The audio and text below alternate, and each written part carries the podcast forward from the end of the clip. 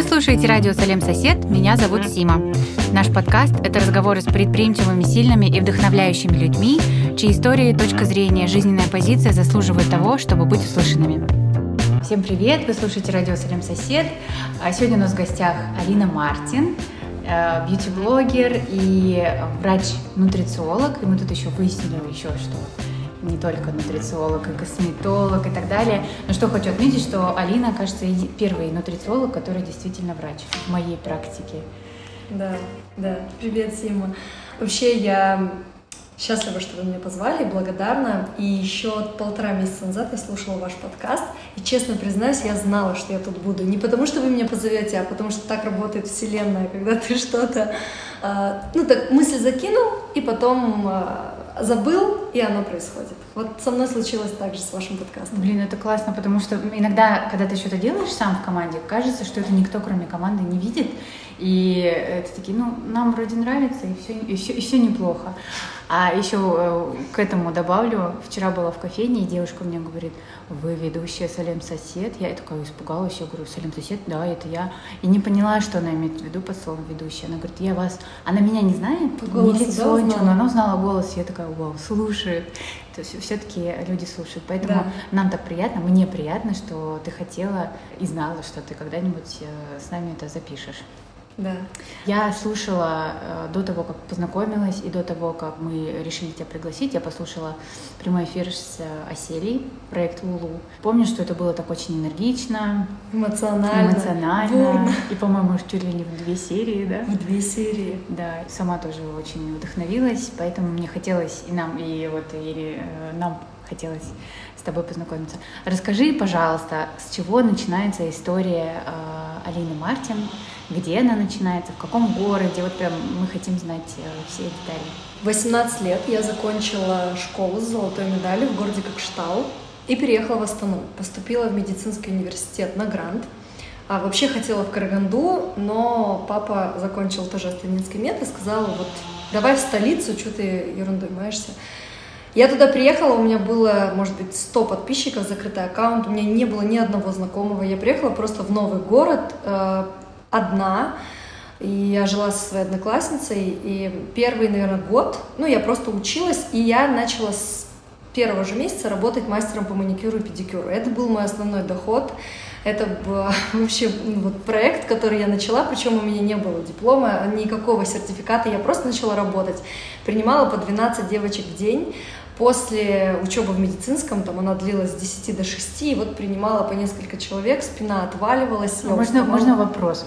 Первое, как тебе в голову пришло, что пора э, зарабатывать? зарабатывать? И второе, почему ты решила маникюр? И третье, как ты такая, окей, я буду делать маникюр, и ты куда-то пошла, устроилась на работу? Да нет, я принимала дома, угу. э, в своей квартире. А как люди о тебе узнавали? Как узнали? Я, у меня одноклассница была в школе, которая уже занималась ногтями лет пять, и она на мне тестировала это все. Во я, сколько она начала? Начала? В 13? Не знаю.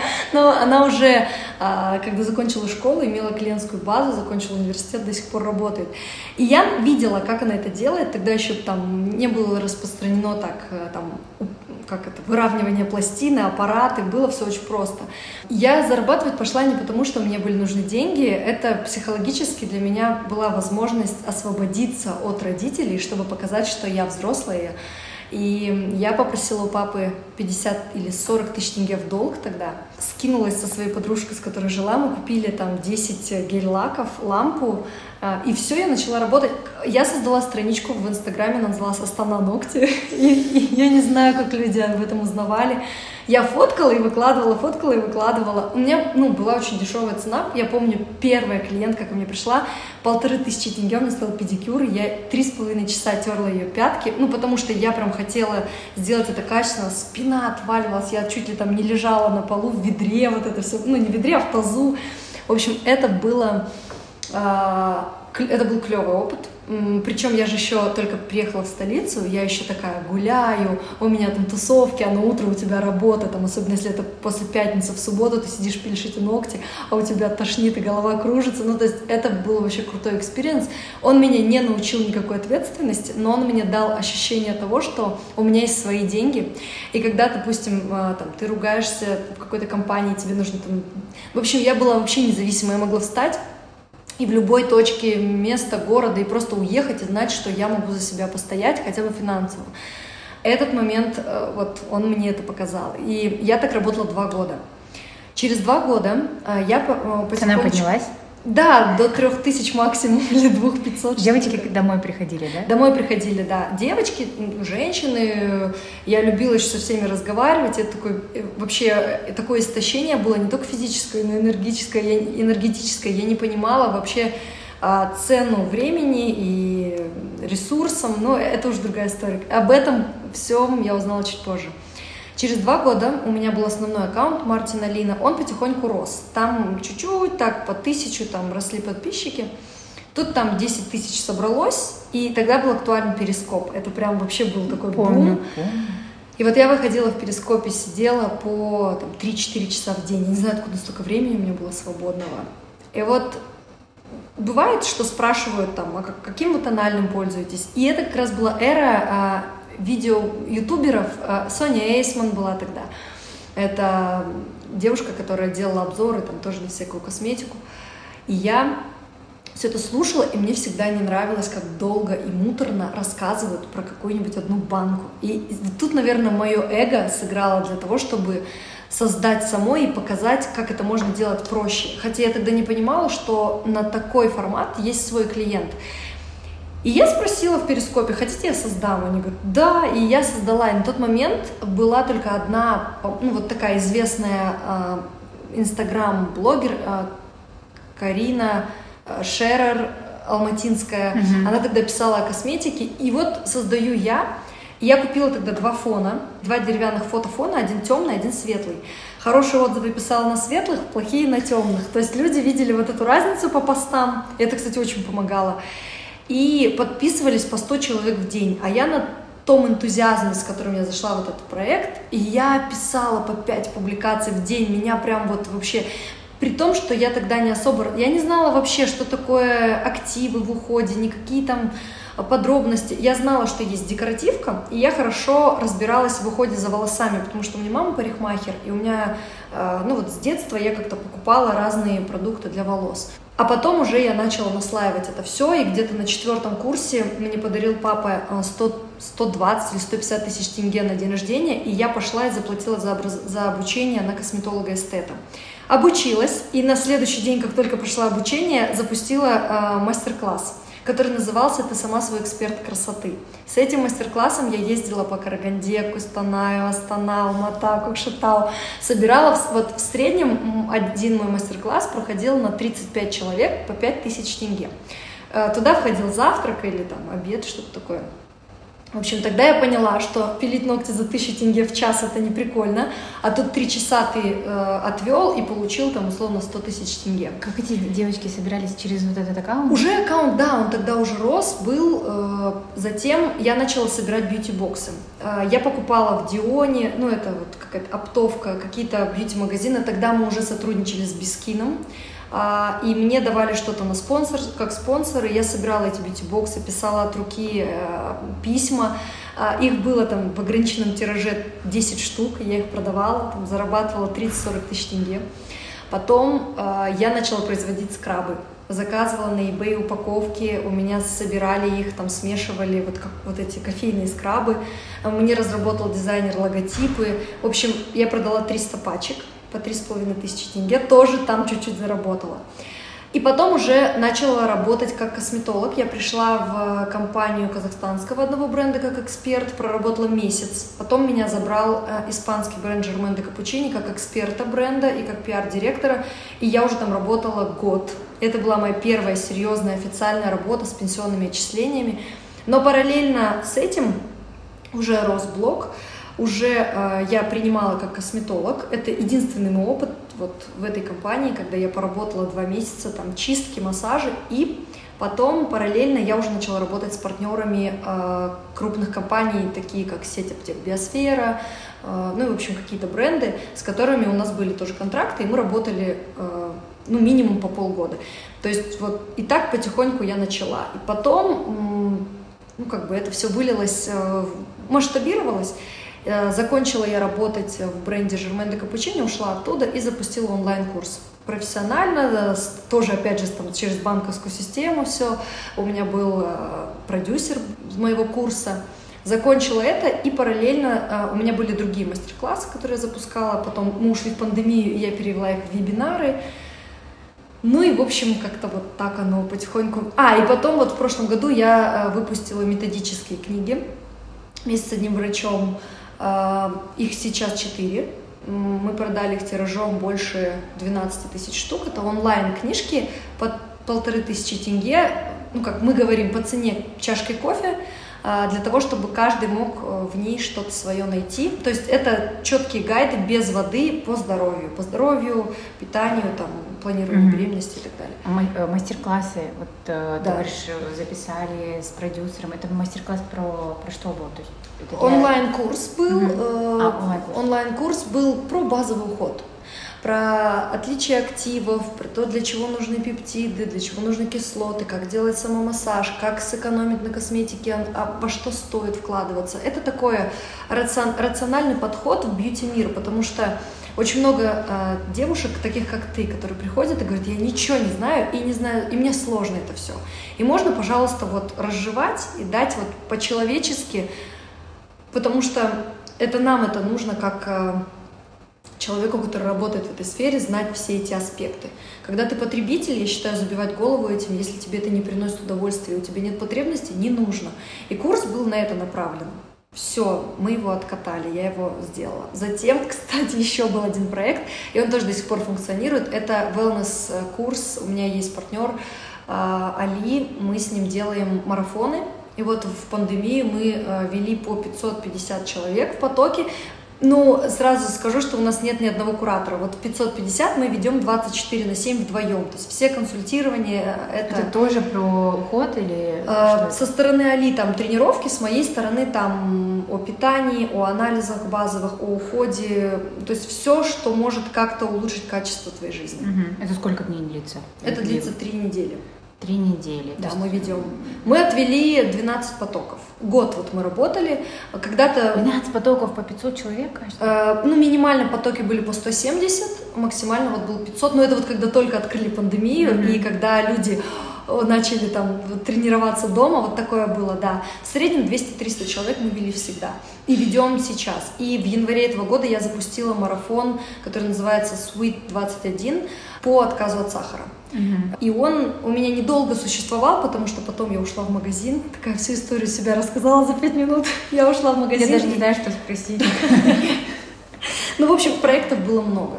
Они до сих пор существуют некоторые, допустим, формат мастер-классов я сейчас перевела в личное консультирование для, или личное выступление для какого-то проекта. Параллельно я работала год, когда работала в испанском бренде, год работала на телевидении, ведущей рубрики «Красивое утро» на телеканале «Евразия». Вот. Ну и как бы потом оно вот так, что-то сменялось, что-то шло параллельно, что-то сейчас переросло в другие проекты.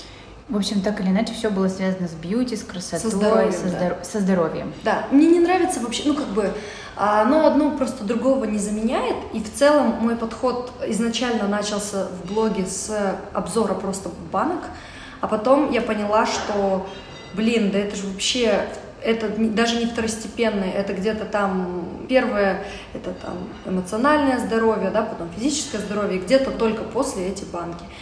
И это я и начала транслировать. Сейчас у тебя основной какой продукт? Ну вот ты что, допустим, к тебе человек на страницу попадает, mm-hmm. и что он может э, сразу приобрести и начать разбираться в теме? Так, э, сейчас он может приобрести шифон. Это производство мое э, шелковица, это варежка. Точнее, даже будет вот, это как я сейчас про пакет Селин, да, скажу. Я не могу сказать, что мое производство, потому что был бренд. Мы вместе с партнершей поменяли у него упаковку, более экологично сделали, сделали его более э, бюджетным по цене и убрали оттуда красители синтетические. Все. То есть мы его у уэкологичили, сделать более экологичным. А, есть, короче, еще какой-то физический, значит, продукт. Есть физический, это шифон. Uh-huh. Есть четыре методических книги. А, они в электронном варианте. В принципе, все ты консультируешь? Есть. А, я не консультирую сейчас. Есть еще продукт, который будет на рынке где-то через месяц-полтора. Он тоже физический. Это БАТ, который мы ждем, который едет сейчас вот с завода. Он тоже будет мой, и он вот, будет физическим. Консультировать я начну чуть позже. А, я раньше консультировала. Я два месяца подряд консультировала и поняла, что мне хочется завершить все свои обучения, Потому что на тот момент их было три, и мне было некомфортно это все. Мне казалось, что вот сейчас еще доучусь, доучусь, как будто что-то больше узнаю, mm-hmm. но это э, ошибочное мнение. Ты всегда можешь думать, что ты будешь учиться, и всегда, что ты ничего не знаешь. Вот, вот я сейчас закончила одновременно три университета, и я тоже как будто ничего не знаю. То есть ты бы хотела в будущем прийти к тому, что люди тебя и воспринимают, и понимают сразу как, как врача, доктор, да? Наверное, ты знаешь, больше как... Мне нравится позиционирование нутрициолога и врача превентивного, то есть врача, который предупреждает болезни. Мне кажется, и ваш проект, он тоже про предупреждение, просто с другой стороны. Потому что врач в стандартном понимании, ну вот у меня в семье есть врач, да, и мы с моим отцом просто вот как огонь и вода. Он абсолютно других э, принципов, стандартов в лечении. Он доказательный врач. Я э, немножечко про вот БАДы, какие-то потусторонние силы, э, аюрведическую медицину. И Поэтому позиционировать себя полноценным врачом, наверное, будет э, неправильно, так как я не планирую идти в классическую медицину и работать как доказательный врач. В принципе, может быть, мое мнение поменяется, но на данный момент а, как, вообще, когда я поступала в мед, я туда шла не из желания быть врачом. Я просто э, считала, что это фундаментальная специальность, который, с которой никогда не пропадешь, благодаря которой я могу уехать из маленького города, чуть-чуть более большой город, и э, планировала я вообще стать косметологом. А потом потихоньку это начало вертеться вокруг да около, и мне нравится, что эта специфика позволяет тебе так или иначе всегда оставаться в одной нише, но при этом немножко выходить за рамки. То есть ты можешь быть массажистом, остеопатом, мануалистом, не знаю, энергопрактиком, психологом, кем угодно, но вот этот фундамент медицины, он тебе дает очень грамотно э, понимать все трезво.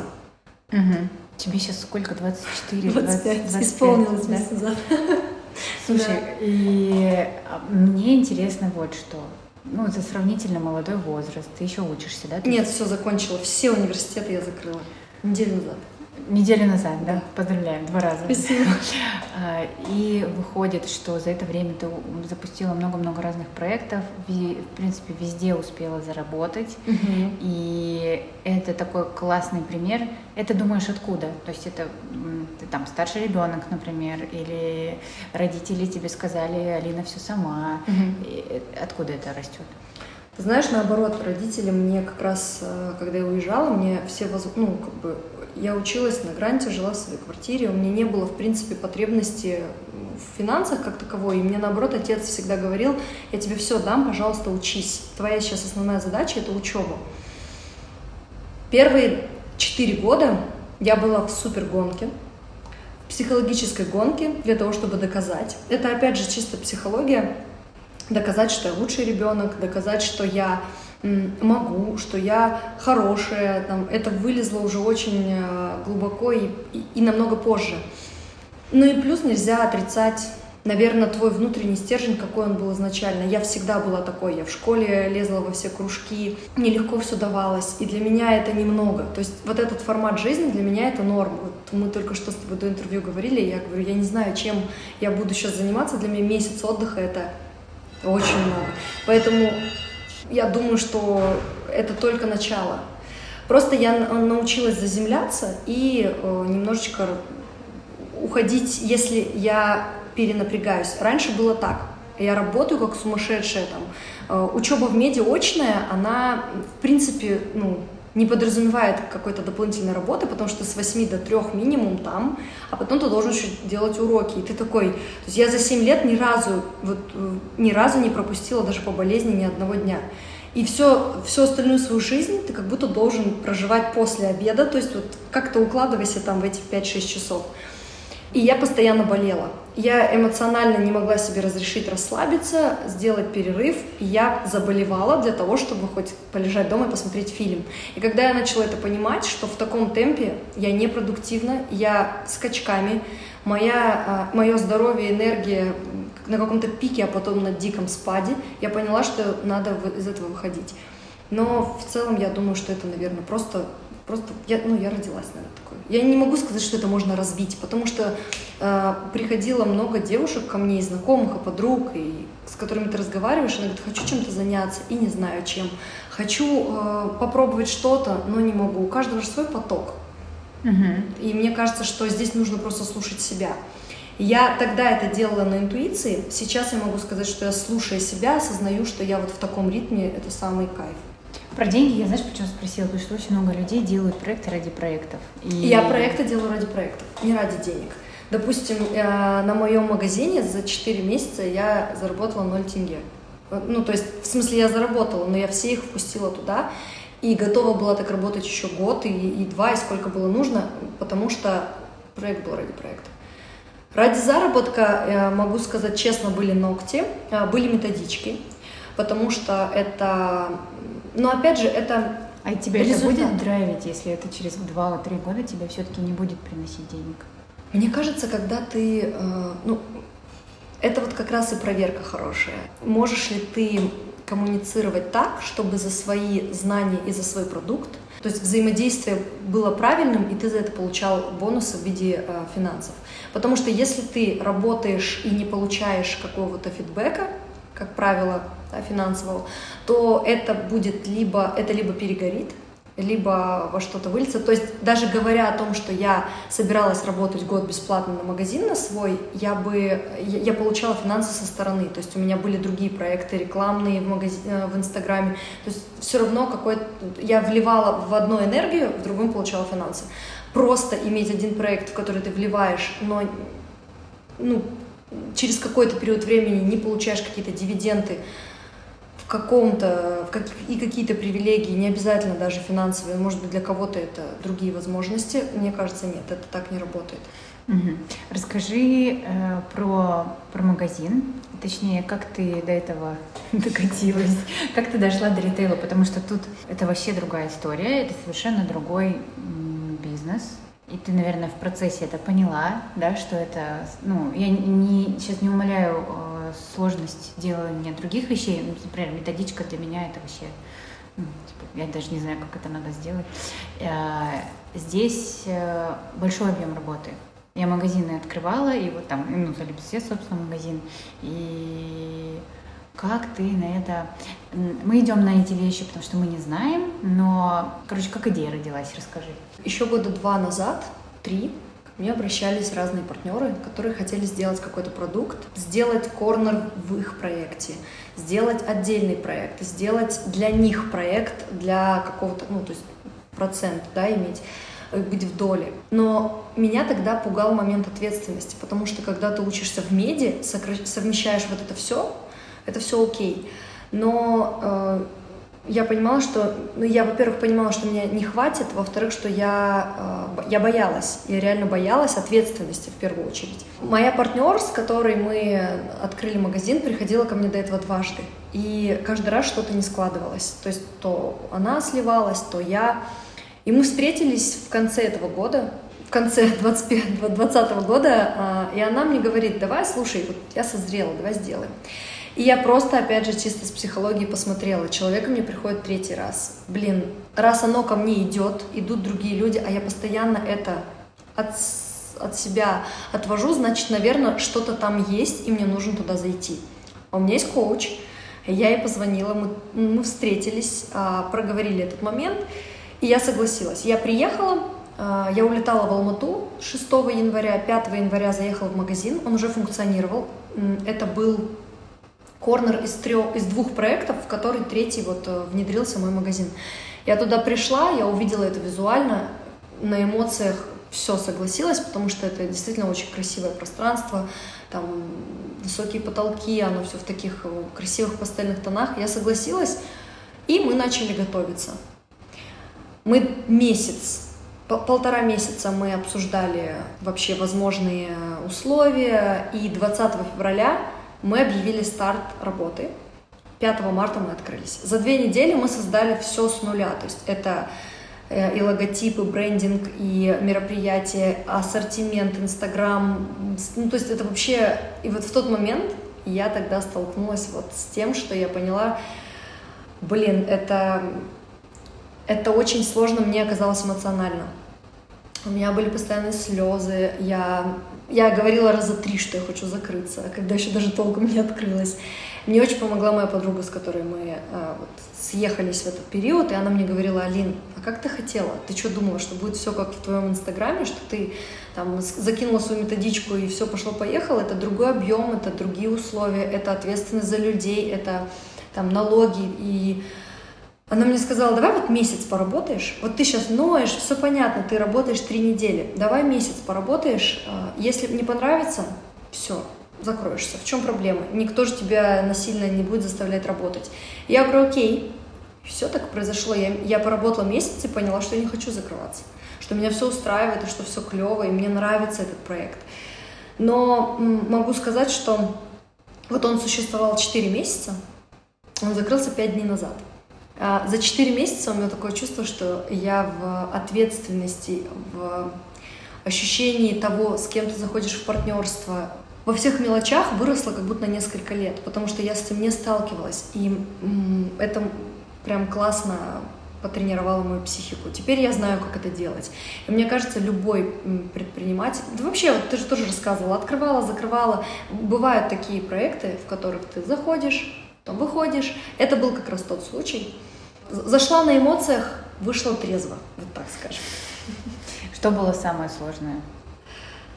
В начале сложностью было а, штат сотрудников. Они ругались между собой. Почему они ругались между собой? Потому что это мои сотрудники и мои друзья. И волна, она была не рабочая, а дружеская. И все, что я им говорила, воспринималось как обида, как претензия. Э, все, что они мне говорили, э, я не воспринимала, потому что вы же мои друзья, чего тут ноете? И это дошло до того, что у нас там были слезы, и сотрудники, я ухожу, а на следующий день я возвращаюсь. Э, этот момент был немножко нестабильный, он длился буквально недельки две, но он меня вымотал, потому что мне в тот момент казалось, что это незаменимые сотрудники. Опять же, такой а, бэкграунд, который ты осознаешь, что нет незаменимых, и ты найдешь лучше, и если сейчас это так происходит, поддайся моменту, и придут новые люди. Вот этот был момент. И второй момент — были сложности во внутренней кухне, которых быть вообще не должно было. То есть э, я столкнулась со сложностями сама, не обговорив изначально правильные условия. То есть на эмоциях, я сделала это все на эмоциях. А потом осознала, что это оказывается это серьезно, что там есть документы, что есть партнерство, что есть доли, что есть ответственность. И ты не можешь это вот так сделать по своему настроению. Сегодня хочу, а завтра не хочу. И когда я поняла это все, уже, ну, уже было сложно и поздно договариваться и возвращаться назад. Поэтому я пыталась на этом как-то, ну, то есть закрыть на это глаза и функционировать в, том, а, в той кухне, которая мне была предоставлена. Потом просто поняла, что это не мой формат, и я не хочу так работать, и это не выльется в мое искреннее желание дальше, потому что внутри у меня уже шло сопротивление. Я всегда считаю, что э, нужно чувствовать себя, слушать себя. И это причем произошло парадоксально в том плане, что мы выстроили все. Э, банковские системы, Каспи, там, ТОшку открыли. Э, у нас были уже распечатаны там несколько тысяч штук пакетов. Мы давали каждому гостю бесплатные занятия на массаж спины, чек-листы по анализам, методическую онлайн-книгу. Мы, мы сделали все для того, чтобы клиенту было комфортно. И в этот момент я решаю закрываться. То есть это было очень странно, потому что как у вас все, вы, вы расширяете ассортимент, у вас расширяется штат, и вы решаете закрываться. Для людей, для многих это до сих пор непонятно, потому что они до сих пор пишут, Алина, я приехала, вывеска висит, а магазина нет. Как? Что случилось? Потому что ну, многих бы, возможно, это остановило. И вот тут я могу сказать как, со своей стороны, наверное, как, как такую рекомендацию о том, что если вам это не приносит удовольствия, несмотря на то, что вы боитесь там, общественного мнения, потому что с моей стороны это могло выглядеть вот так, даже у сторонних партнеров. О, Алина открылась, закрылась, все понятно. Конкурент даже и не было, грубо говоря. Но я могу сказать, что здесь в первую очередь нужно слушать свое состояние. Потому что когда я каждый день засыпала там, то в слезах, то в истерике, это все отражалось на моей личной жизни, на моем здоровье. Зачем? Э, для чего? Это, это не принесет тебе а, таких плодов, если ты не в том, если ты не в ресурсе и вообще не в том состоянии. Поэтому всегда нужно понимать а, вообще, как ты сам в этом проекте плывешь, течешь, или у тебя все против, и ты ищешь поводов, чтобы закрыться. Угу. Пошла бы снова в ритейл? Да, пошла бы. И занималась бы тоже этой сферой или что-то другое? Два года назад мы должны были открыть ритейл по э, правильному питанию в Астане вместе с э, одним врачом-нутрициологом и камбучей проектом, который у нас существует. У вас, я не знаю, не представлен же, да, у вас? Э, как называется? Так называется камбуча. Не ох моя камбуча, а вот... Сейчас три бренда есть, которые, в принципе, хорошо... Q, Q Drink они называются. Q Drink, да. да, мы с ними работали, классные вот. ребята. Это вот ребята тоже, с которыми я работаю, и мы тогда втроем должны были открыть ритейл. Но я тогда у меня произошла личная трагедия, и я была ну, года полтора вообще не в ресурсе, несмотря на то, что все проекты шли. Новый открыть тогда не получилось. Поэтому, возможно, будет что-то в ритейле с питанием связанное. Но, скорее всего, сейчас ритейл будет вот про два продукта, которые я говорила, бат, шифон, ну и, может быть, косметика. Посмотрим. Не знаю, там есть свои преимущества, но и быть просто посредственным магазином мне неинтересно. То есть мы, мы-то и не были магазином, у меня были и БАДы, и, и зубные пасты, и щетки, и там, свечи. И, то есть там было все про здоровье. Мне не было интересно косметика просто так. Поэтому сейчас просто открыть магазин косметики нет. В концепте с какой-то клиникой, внутри клиники, возможно. Потому что все равно это все комплексно. И когда они вот к нам приходят, у нее высыпание у девушки, мы даем ей чек-лист на анализы. Она скидывает и говорит, ой, правда, по вашим анализам вот тут, вот тут вот отклонение. И мне хочется вот так со всех сторон их э, рассматривать и помогать, потому что иначе это это игра в одни ворота, это недолговременная история. То есть, да, ты можешь подсадить на свой продукт клиента и э, помогать ему, но мне хочется именно вот такого результата до-после, когда человек тебе благодарен искренне и э, все, ты его можешь отпустить. Да, это, наверное, немножко не про бизнес, но это про э, искренний и действительно рабочий подход. Я все-таки надеюсь, что это про бизнес тоже, потому да? что мы такого подхода придерживаемся. И э, раньше я прям обижалась, когда нам говорили, ну вы такие принципиальные, а на самом деле, как бы если у тебя есть выдержанная история mm-hmm. и идея, то как бы зачем, да, чтобы тебя штормило. И там вот мы записывали предыдущий подкаст, и она говорит, ну мне так нравилось, это Майя Акишова, mm-hmm. что вы такие принципиальные, могли бы колу поставить, но не поставили. И сейчас я это понимаю, что мы просто выстояли то, э, к чему стремились, хотя в любой mm-hmm. момент могли могли, в принципе, это сделать. И я вижу примеры не на нашем рынке, ну, на нашем можно поискать тоже, да, но есть э, мировые примеры все-таки, да, где люди делают все по, по науке, да, по честному, такой прозрачный, честный подход, и они успешны. Поэтому, когда нам просто очень часто говорят, ну, вы же не про бизнес, ну, типа, ну, вы же Э, социальный проект, и меня это прямо бесит. Но люди же это чувствуют. Э, они это чувствуют, и они туда идут. Там, где искренность, они в это идут. То есть ты не можешь, ты, ты можешь, да, быть просто каким-то посредственным бизнесом, не имеющим какой-то искренней идеи, но в итоге, да, я согласна с тобой, что, наверное, это, это можно все-таки выделить про бизнес, потому что э, как, как правило, вот, ну, возьмем даже Оселю Лулу, да, она ведь тоже про искренность, она показывает внутреннюю кухню и своей жизни, и э, говорит о том, без чего не обойдется твой там, рацион и твой образ жизни. Хотя могла бы просто продавать банки, говоря о том, что она выглядит прекрасно, и это работает, и быть просто бизнес-моделью. Но это, это простой путь, скажем так. Угу. Ну, и тот, и тот работает? И тот, и тот работает, да, просто по-своему. Я все-таки хочу верить в том, что наш подход тоже работает. И он сложнее. Ты вот сейчас упомянула про БАДы, про шифон. А что за шифон? И что за БАДы? И это все на базе того, что ты делала магазин, или это уже отдельно? Ты сказала, что это партнерство. А, это партнерство не, не магазины. Это абсолютно другая моя партнер.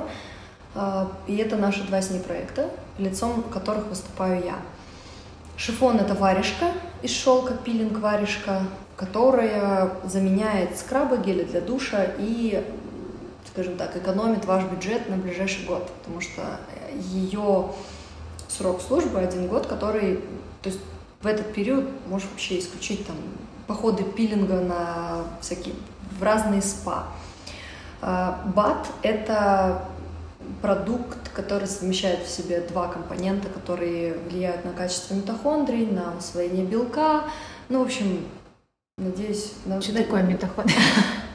Я примерно знаю, я целую книгу прочитала, чтобы врубиться, что такое митохондрия. Клетка на? Да, я такая, господи.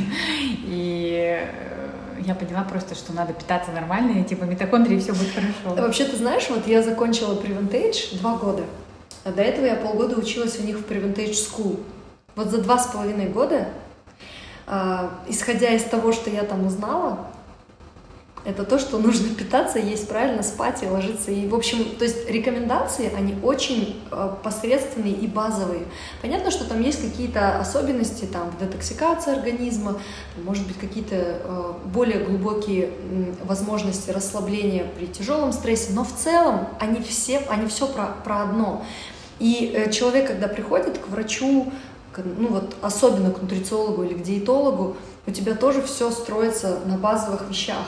Но иногда нужно заплатить, чтобы это внедрить в свою жизнь, а иногда нужно много времени, чтобы это осознать, потому что я против насильного подхода, когда ты заставляешь а, человек насильно это делает, а потом через неделю-две срывается и говорит, блин, нет, все, дайте колы, там, я хочу свою пасту, и втихаря потом от, от тебя это скрывает, и когда приходит к тебе, говорит, ну, где результат, ну, и вот как бы все так получается. Поэтому я о том, что не надо это тебе запоминать. И, на, и мне по-хорошему какие-то моменты тоже не надо запоминать. Э, тут бы основу хотя бы отладить. Ну, в общем и целом, да, я поняла, что просто надо следить за питанием, надо пить достаточно воды, не знаю, не э, исключать рафинированный сахар и так далее и тому подобное. Сахар в фруктах тоже исключать. Да, это же невроз. Ну, то есть, если ты будешь на всем циклиться, вот на таких мелочах, что вода из пластиковой бутылки, она вот там потом покрыта сверху, и, и она там неправильного pH и, и так далее. Я вот это не делаю, кстати. Ты, ну, ты загоняешься просто. Это превращается в, э, в постоянное внутреннее напряжение. И твоя жизнь, она полное напряжение, в которой ты не можешь вообще получить удовольствие. А жизнь, для, ну, мы для чего живем? Живем, чтобы получать удовольствие, быть счастливыми. И если так загонять, я говорю, то, то ты теряешь вкус жизни. Поэтому э, мы вот, кстати, с моим нутрициологом вторым часто об этом говорим, что да съешь ты это, если ты хочешь. Ну просто сделай это в удовольствие. Убери чувство вины, что, блин, я съел этот кусок торта, где он у меня теперь отложится. И все норм, проходит. Проходит все гладко, потому что твоя психика а, и твои нервные вот эти все окончания, они правильно все это воспринимают. Поэтому э, тут надо еще поспорить, что вреднее, твое эмоциональное напряжение от всего, что ты не делаешь и заставляешь себя, или твое, э, или твой образ жизни. Угу, согласна, да. Это вообще, я, спасибо большое, я спокойно себя буду теперь чувствовать и есть что хочу. Есть что хочу, да. Не так, чтобы я прям себя ругала особо. Да, мне это очень подходит. Знаешь, мне что интересно, вот с точки зрения, опять-таки, возвращаясь в такую в рабочую деятельность, mm-hmm. а, ты сказала, что ты запустила магазин в партнерстве, сейчас еще какой-то проект в партнерстве. Что бы ты сделала иначе в новом? Вот ты сейчас будешь делать бат, будешь делать, или уже делаешь э, вот эту штуку пилинг. Mm-hmm. А, какой ты себе совет дашь, что надо сделать теперь? Не идти в партнерство. Не идти в партнерство? Ну ты же уже зашла. Нет, те, про, те продукты, о которых мы говорим, mm-hmm. они не требуют, э, скажем так, какого-то вот одного узконаправленного мнения или только вот э, какого-то позиционирования в лице одного человека. Э, это очень э, комфортное партнерство для меня с человеком, с которым мы работаем. Поэтому с ней я продолжу дальше, и мне с ней комфортно, и мы с ней и будем делать их. Но если говорить про какой-то ритейл, в ритейл я бы уже точно не ушла в партнерство, потому что э, оно тебя тормозит. Когда вы вдвоем, вы должны либо быть прям вот в теме, в теме, в одной, и чтобы вы понимали, либо это должен быть инвестор, который никак не, не вникает и не лезет, а только доверяет и ведет расчет финансов, либо это не сложится. Ну, я такая, мне, мне сложно с кем-то партнериться. Я лидер по характеру, и это, опять же, тоже одна из причин, по которой я, я могу сказать, что я вышла из партнерства. Mm-hmm. Потому что тут даже не то, чтобы прогибаться под кого-то, а ну, я говорю, ты, ты просто тратишь время для того, чтобы объяснить свою позицию, чтобы это все разжевать. Мне этого не хочется делать. Поэтому надо либо выбирать партнеров, в котором ты уверен, с которым тебе комфортно, из которого ты хорошо знаешь, и смотреть на прошлые э, его проекты, как он их вел, то что это тоже э, показательно. И э, либо тогда вообще работать в одного. Причем я шла в партнерство не из-за финансов. Мне, то есть я могла открыть это сама. Я шла туда, потому что мне самой не хватало уверенности и ответственности, чтобы это сделать. А когда тебя кто-то подбивает, такой, давай, давай, уже, ну, время же пришло, в тебя верят, и ты думаешь, ну да, тогда все проще, тогда как будто проще. На самом деле только сложнее. Угу. Да, ну, я, я бы то же самое, наверное, сказала, за исключением надо давать шанс иногда и себе, и людям. Конечно, это же все опыт клевый. А, вообще, я когда закрывалась, меня мои близкие спрашивали, как, как себя чувствуешь? Я говорю, блин, шикарно. У меня вот второй день рождения. Я такой шикарный опыт приобрела. И если это действительно искренне, это шикарно. Поэтому знаешь, э, может быть, сейчас говорю тебе, что я никуда не зайду, а тут придет какой-нибудь крутейший партнер, который скажет, Алина, у меня свое помещение, и у меня там люди в Америке, которые могут нам все поставлять. Давай сделаем, может быть. Наверное, давай вот сейчас я теперь перефразирую это и скажу так, пойду в партнерство только в случае, если этот партнер будет сильный и сильнее меня, которому я смогу что-то взять и научиться. Все-таки я еще молодая, у меня э, играет максимализм, и я эмоционал, и если человек будет более стабильный, стойкий, сильный, э, может быть. Только что была озвучена вакансия. Сильный партнер. Найдись. А, это всегда все неожиданно происходит обычно, да? Ну, вот как в случае с тем, что ты говоришь, я буду на этом подкасте, ты и партнера себе привлечешь обязательно такого, если такая задача будет перед тобой стоять. Ты знаешь, мне кажется, мы, мы притягиваем то, не, не что мы говорим, а вот с какой эмоцией это было сказано. Если я искренне верю в то, что со мной рядом будет такой партнер, оно так и будет. И э, э, это касается всего, когда Главное не придавать этому значимость, такую, знаешь, э, невротичную. Я хочу себе партнера. Тогда это, как правило, ну, немножко под другим вайбом происходит. Я уже научилась, если я что-то хочу, просто понять, я искренне этого хочу или это как что-то вообще навязанное. И все, я просто держу это в голове, но не, не судорожно вот с таким вот вожделением. И все, и оно потом, если оно мне нужно, оно приходит. Неважно для чего, для опыта, для денег, для известности, оно все равно придет. Твои как бы жизненные шаги, они будут приходить э, так или иначе. Скажи, вот ты упомянула то, что ты переехала. Угу. Вот ты сейчас приехала, ты уже переехала. Да. Да, все, теперь, теперь ты будешь э, в, в Алмате. Да. И ты же сказала, что ты все время так или иначе на два, на города, города ездила, да. да? В Алмате у тебя какие проекты были? В Алмате у меня личная жизнь, mm. в Астане у меня все проекты, и я в Алмату, в принципе, не заходила с проектами э, как таковыми, потому что в тот период, когда я сюда приезжала, на эти короткие промежутки жизни, э, они были у меня для душевного, скажем так, восстановления и для удовольствия. А Астана для меня это такой прям режим рабочий, когда я там в 7 утра выхожу из дома и в 12 ночи прихожу. И э, здесь я бы не хотела жить в таком же ритме, но тем не менее здесь будут проекты уже, потому что вот моя партнер, с которой я работаю, она здесь, и я думаю, что здесь тоже начнется работа уже. Ну и плюс я буду скоро уже принимать как нутрициолог, и тоже это угу по-любому будет здесь. Ты хочешь все-таки в частную практику пойти, правильно? Э, чисто для души, не для потокового. Посмотри мои анализы. Не потоковым проектом, потому что я знаю, что мне это истощит. Э, я уже работала так на поток, не мой немного формат. Угу. Мне больше нравится давать какую-то массовую информацию, но локально где-то что-то корректировать, потому что это, как правило, всегда одна и та же история. Э, ну, 50% клиентов всегда приходят с запросом на одну и ту же, на решение одной и той же своей особенности.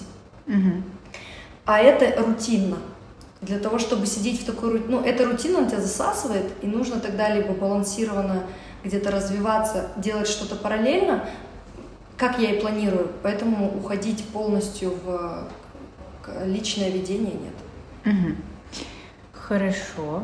И если, допустим, это будет, это будет какая-то история, я не знаю, как это происходит, выбор клиентов? Почему спрашивают? Я зашла к тебе на страницу, у тебя там написано, не работаю, тын, тын, тын, тын, тын, тын, тын, там лазерные студии. Не там, работаю, да, с, партнер, с партнерами. Это в каком-то смысле и на клиентов перекладываешь? Или просто потому что рутина и одна и та же инфа, и нет смысла ее частно рассказывать?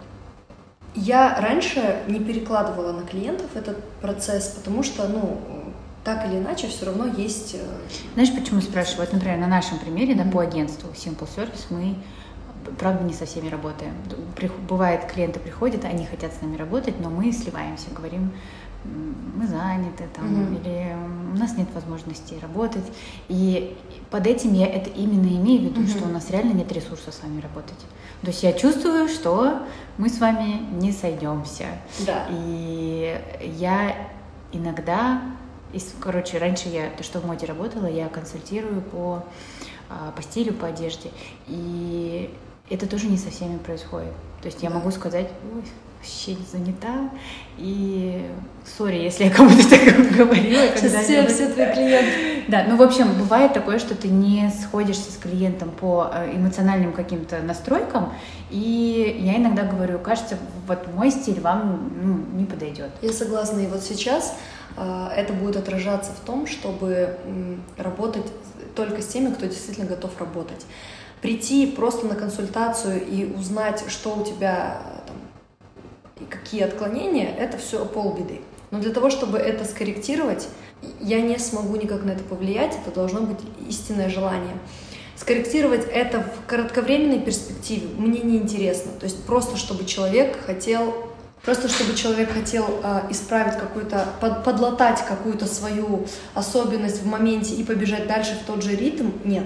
Поэтому, ну, я просто такой клиент, который, если приходит и говорит, давай, я, я готова полностью поменять и дисциплинированно это выполнять. И мне нужны такие же люди, которые готовы, потому что это очень маленький, маленький процент людей. Ты пришел, чуть-чуть улучшение почувствовал, и все, дальше в пляс, потому что кажется, что уже это, это все история про... Она не повторится. А когда ты вот это вот вещаешь, я просто час могу рассказывать про вот эти бутылки или там про то, какая у тебя должна быть тарелка, и когда ты столько вкладываешь, а человек к этому не готов, я не хочу этого делать. Цены я... поднимаем цены до небес. А, ну, либо надо поднимать цены до небес, чтобы человек знал, зачем он в это идет. Э, но мне бы не хотелось так, потому что все-таки изначально эм, целью всех моих проектов было улучшение качества жизни людей, который, э, на том уровне, которым я могу помочь. Вот, ну, даже та же методичка, да, тут одна методичка, в ней 120 страниц, она стоит 1399 тенге.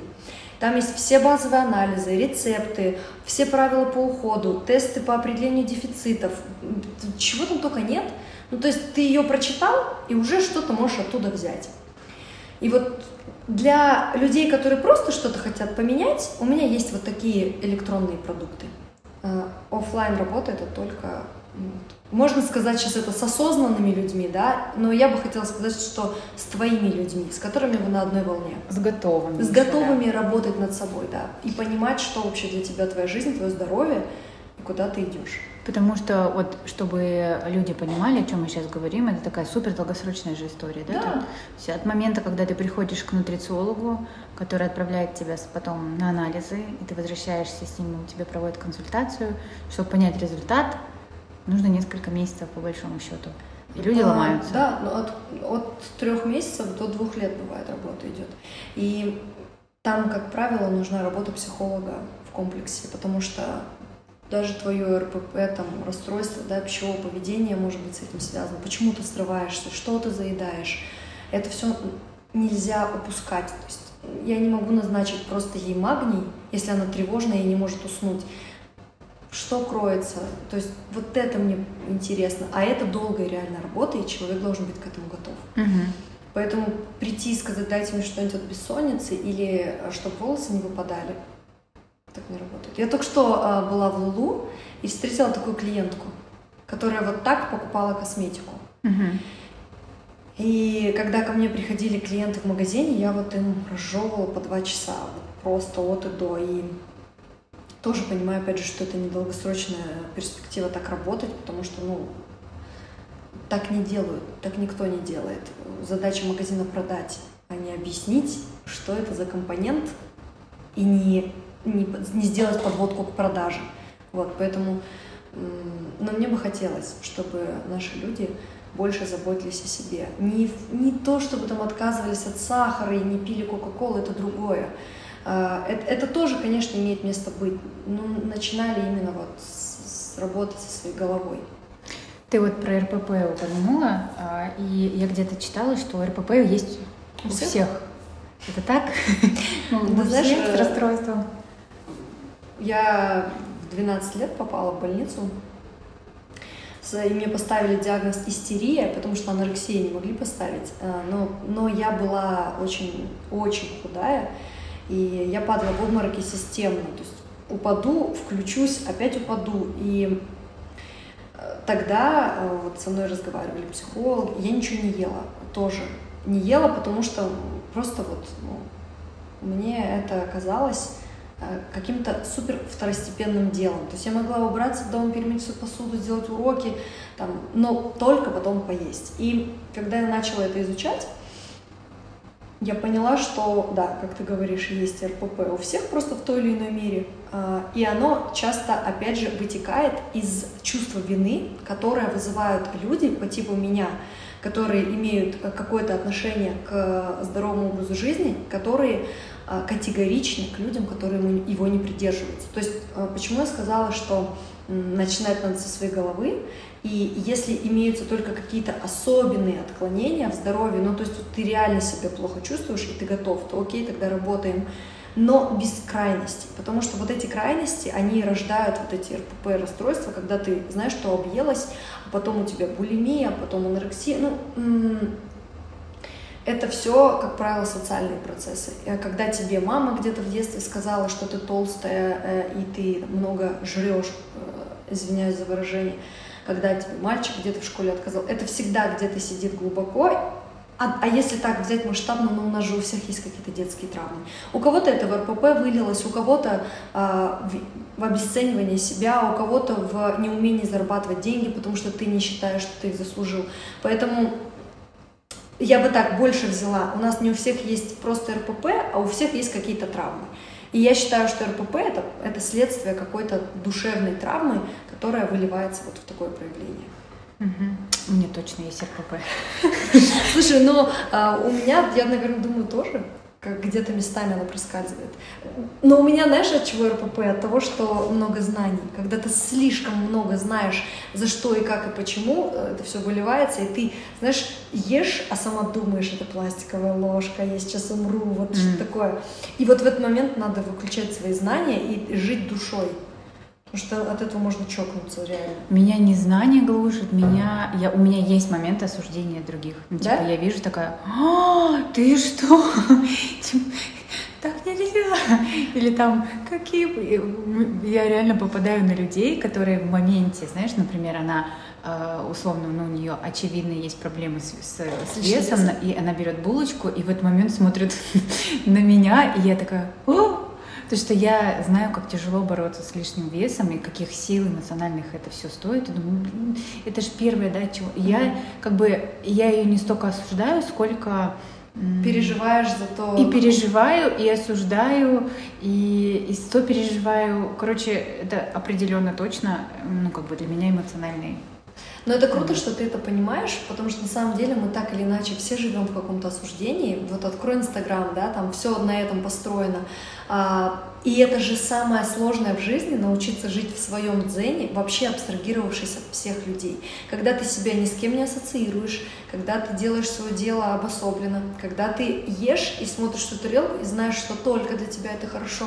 И ты, у меня тоже есть видео, а, вот каюсь, я ехала в Италии года два назад, и женщина, ну вот она где-то была килограмм 140, И она сначала поела чипсы, а потом она съела э, хот-дог.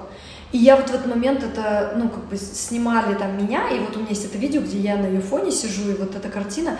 И я вот сейчас понимаю, что, ну, блин, э, мы же не знаем, да, там, историю этой женщины, э, следствие того, почему это произошло, и даже не надо нам это знать. Но так или иначе, ну, бывает, вот, залазим своим носом туда, куда не надо.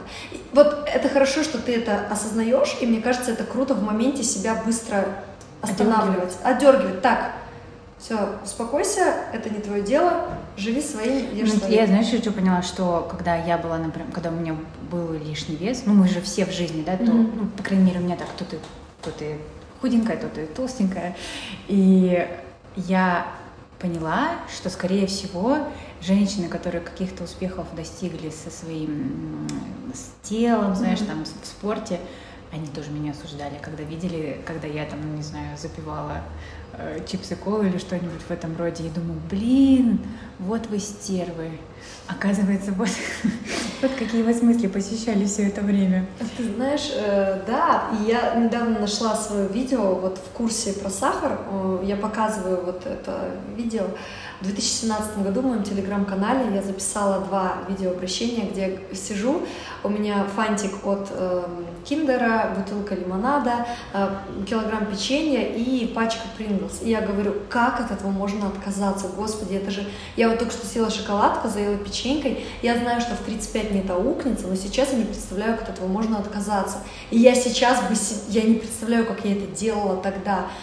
И я сейчас себя ту бы осудила, но я понимаю, что э, мы же каждый день чему-то учимся. И вообще можно придерживаться каких-то клевых рекомендаций. То есть ты можешь жить, как ты хочешь, но, допустим, не начинать свой день со сладкого. Съешь основной прием пищи, а потом съешь свою сладость, да.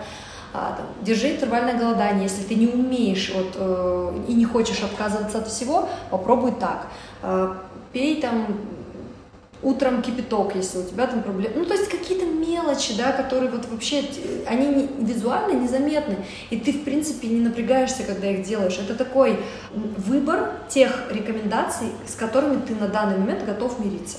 И все. И, может быть, эта женщина на самом деле, да, вот шла с тренировки, после у нее читмил там недельный, а мы ее осудили за да. то, что она такая вот плохая. Поэтому вот Господи, это... для меня эти читмилы были как этот э, день рождения раз, э, раз в месяц. Да. Настолько, что э, у меня с моим мужем этот был, он говорит, когда? Какой день это? И мы строили планы вокруг этого вот настолько. Если бы меня люди видели, да, что я делала в этот момент, я бы сама себя осудила. Ну, как бы это... Как я научилась одергивать себя, я не знаю, но одно точно, и я с тобой тут согласна, что мы меняемся. И если ты там два года назад, три года назад ела Принглс и говорила, не могу отказаться, а сегодня ты это не сделаешь, дает нам возможность посмотреть на других людей иначе. Знаешь, вот, ну, например, у меня есть, у нас у всех есть люди, которых мы не любим, не уважаем, mm-hmm. или там по каким-то причинам у нас были плохие отношения, но если подумать это со стороны того, что э, я изменилась, ты изменился, жизнь изменилась и ситуация, то в принципе-то Бог с тобой, да? Как нормальный ты чувак или, или, или кто, кто-либо. Мне кажется, знаешь, всех, кого мы не любим или с кем у нас были плохие отношения, это вот как раз люди, которые пришли для отработки каких-то твоих качеств. Или то, что мы не любим, это вот а, то, что мы противоположно в себе не принимаем. Ну вот а, я стараюсь сразу, если мне кто-то неприятен, а, внутри у себя я спрашиваю, чем он мне неприятен, что не так. Он общается с кем-то, кто мне нравился, или а, он более успешен, и это скрытая зависть. То есть там всегда есть какой-то подтекст. И, и раз, а, ну, как, разобрав этого человека и твои взаимоотношения с ним как моделька определенную, ты намного проще к этому относишься, потому что ты как минимум себе признался, что с этим человеком тебя связывает. А что касается, ты вот говоришь насчет э, читмилов, которых ты так ждала, да, а, Здесь вот два момента. Вот смотри, во-первых, это клево поднимает твой дофамин, потому что для тебя что-то обыденное, то, что для кого-то обыденно, становится чем-то удивительно особенным. Да, ты сказала, у меня аж мурашки. Да, хочу. Ой, блин, как, да. это, как это все вкусно. А с другой стороны, это же дикие крайности, то есть у тебя нет какого-то баланса внутреннего, потому что ты сначала объелся все подряд целый день, да, вот ты просто э, как сумасшедший, а потом ты просто держишься в напряжении. Проблема всех худеющих и людей, которые, которые навязанно хотят поменять свой образ жизни, потому что они на самом деле не понимают, зачем они это делают.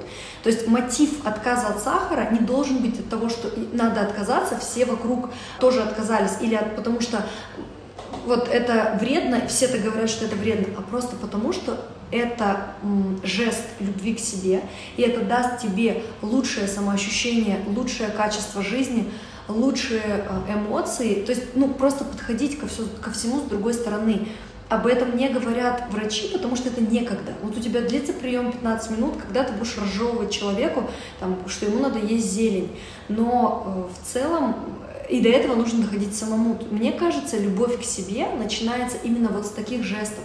Не с того, там, что ты красиво оделся, пошел к косметологу, что ты опрятен, а с того, что ты э, искренен с собой, и ты э, знаешь, что для тебя лучше в моменте. Вот что ты знаешь, да, слушай, мне нужен сейчас торт. И меня этому научил мой молодой человек, когда я пришла вся такая категоричная и такая, не ешь сахар, бери это все. И он мне говорит, Алина, но он мне сейчас нужен, я так его хочу. И вот, ну не знаю, вот как ему отказать, понимаешь, он в это верит, и он себя чувствует волшебно.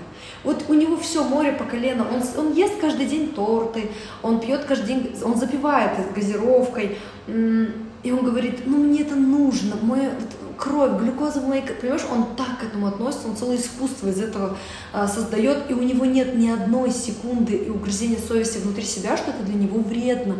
И от того, что он так живет, у него нет чувства вины за то, что он съел, ему классно, понимаешь? Я смотрю на него, думаю, боже, как этому научиться? И вот этой а, максимальной лояльности вот к себе я тоже этому учусь, но вот научил меня он, человек, который вообще далек от всего этого мира, который просто это ест, делает и интуитивно считает, что он прав, понимаешь?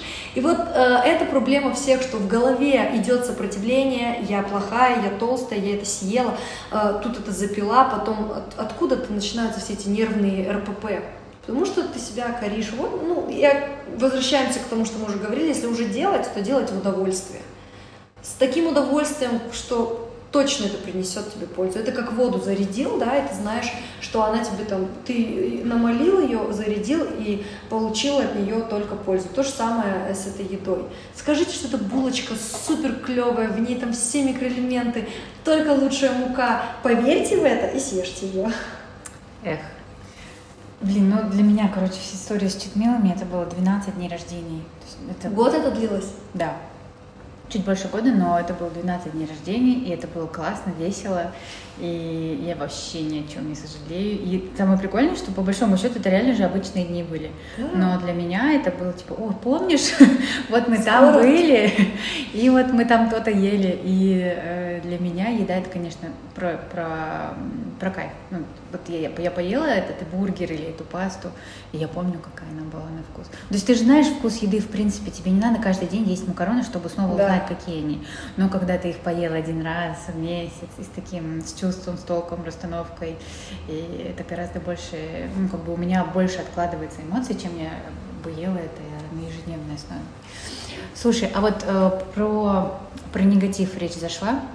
У тебя аудитория очень большая, и вот ты такая, ты мне показалась очень на, э, на, на дзене, на волне, такая вся позитивная, но наверняка же тебя противоположная сторона затягивает. Как с этим, как границы вот эти выстроить, да, в твоей аудитории? Ты знаешь, э, у меня нет границ с ними, потому что у меня нет такого, не комментируйте мои образы, я не разрешаю вам лезть в свою личную жизнь, потому что я в целом-то показываю только 20% а, своей жизни, а никто не знает ничего про мою личную жизнь, про, про то, как я провожу свой досуг. На моей странице я вот могу честно сказать, за все 6 лет ее существования, наверное, процентов даже 5 нет негатива. Возможно, потому что я такая вся открытая, и я на волне со своими э, людьми, которые меня читают. Я могу встретиться где-то на улице, и мы можем попить чай спокойно. В баре могу спокойно сесть с ними, выпить за одним столом. Могу вести диалоги с ними в директе о том, там, у меня девушка даже писала вплоть там, сделать мне аборт или не сделать. То есть даже такие ситуации бывают, и я понимаю, что м- с меня не убудет я не даю каких-то ну, подобных рекомендаций, но тем не менее поддержать добрым словом я могу. Э, мне нравится эта аура искренности, она реально такая. Мой блог начинался с того, что э, я вот так вот снимала себя с нижнего подбородка, там свои ноздри, э, с прыщами, я рвала себе усики восковыми полосками на камеру. То есть я все это делаю, и я считаю, что я не боюсь камеры, я не стесняюсь каких-то своих особенностей, я открыто говорю, у меня вот это, вот это, вот это, у меня вот здесь вот это, у меня вот целлюлит, смотрите, видео прям снимаю. И люди это чувствуют, им нравится, они понимают, что о, на такие массы ты это делаешь, почему, ну, как бы, значит, все это на самом деле э, пропадает значимость, и ты э, перестаешь париться тоже. Э, никак не ограждаюсь, ну, то есть, точнее, вот я сказала, что они не знают какую-то часть моей жизни, тем самым она и ограждена. То есть, где я не хочу комментариев, Касательно, допустим, выбора своей личной жизни или там религии, мы никогда не обсуждаем этот вопрос. Я просто э, эту нишу не трогаю. И все это обходится. Когда у меня об этом спрашивают, я ну, лояльно уйду от темы, как бы и все.